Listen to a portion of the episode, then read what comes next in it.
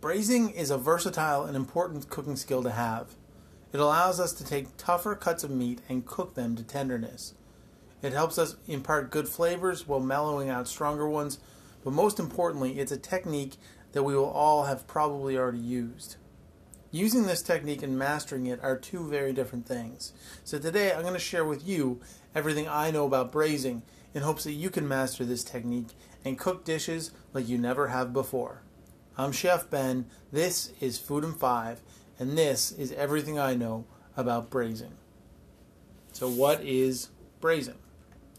To quote Wikipedia, braising is a combination cooking method using both wet and dry heat.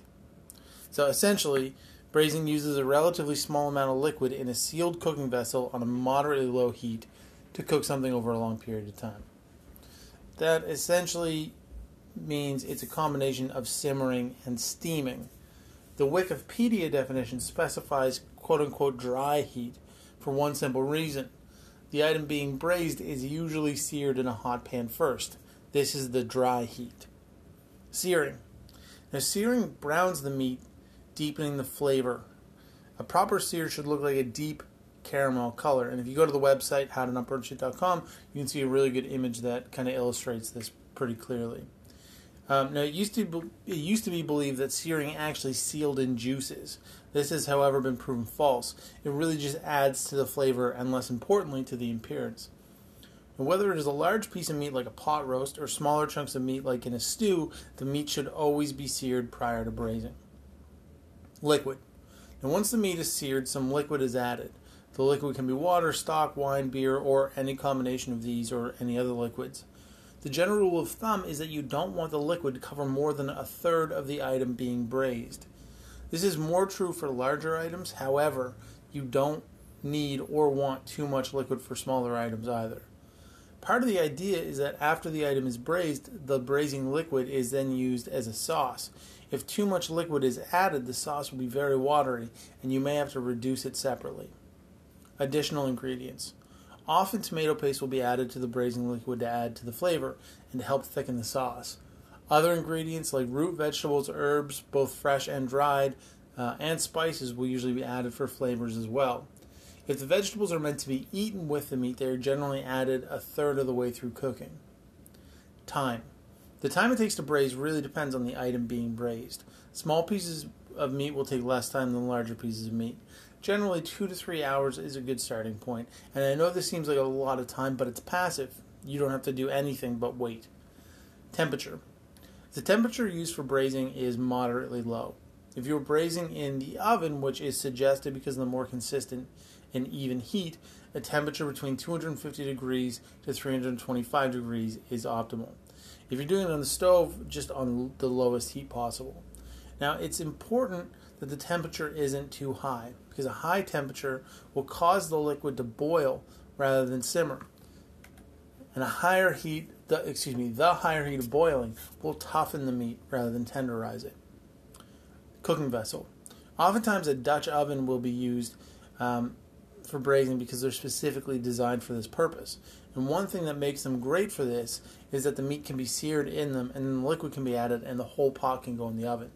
Of course, you can braise in anything that, that can go in the oven, and it's not uncommon to sear meat in a pan and then remove it to a casserole dish. Uh, the pan is then deglazed with wine or stock. The main cooking liquid is added breath temperature and poured over the meat. The casserole dish is then covered with parchment and foil and put in the oven.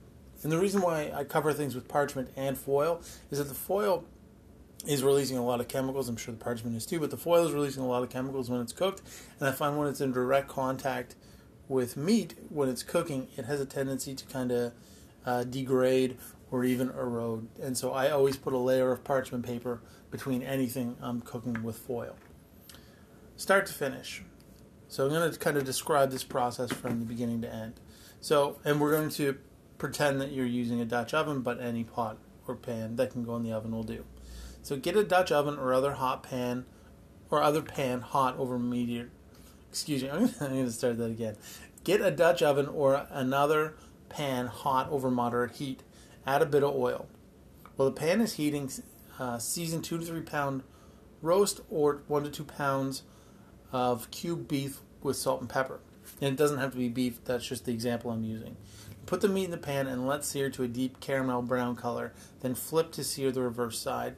Sear the meat on all sides. If you're using small cubes of meat like for a stew, sear them in batches as not to lower the temperature of the pot too quickly. Once the meat is seared, remove it from the pan, turn the heat down slightly, and add 2 tablespoons of tomato paste, 1 sliced onion, and 2 cloves of roughly chopped garlic. Stir the tomato paste, onion, and garlic, cooking for 1 to 2 minutes. Add half a cup of, of red or white wine and cook, scraping the bottom of the pot until the wine is all but evaporated.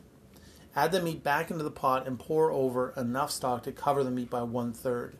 Bring the stock up to a simmer. Add a small bunch of thyme uh, that's tied in a bundle along with one bay leaf and season with salt and pepper. Put a lid on the pot and put it in a 300 degree Fahrenheit oven for about three hours.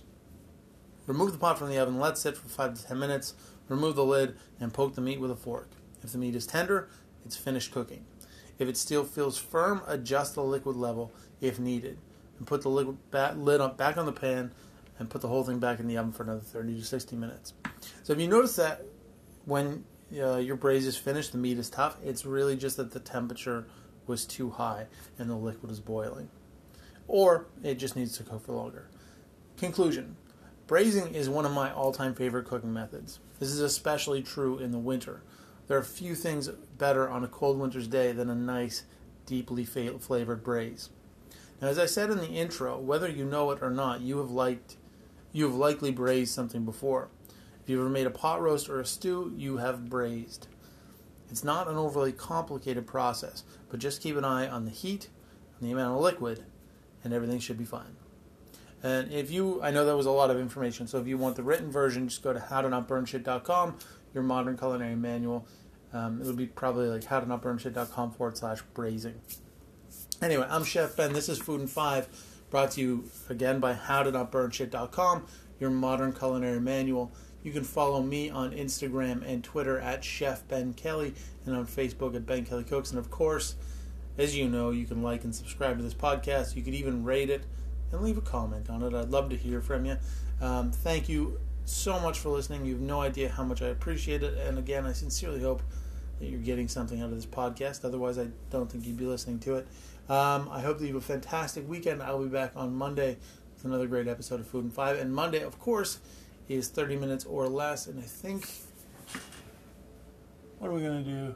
Uh, I think we're going to do a chickpea curry on Monday. So stay tuned for that. Otherwise, have a great weekend, everybody, and a great Friday. I'll talk to you soon.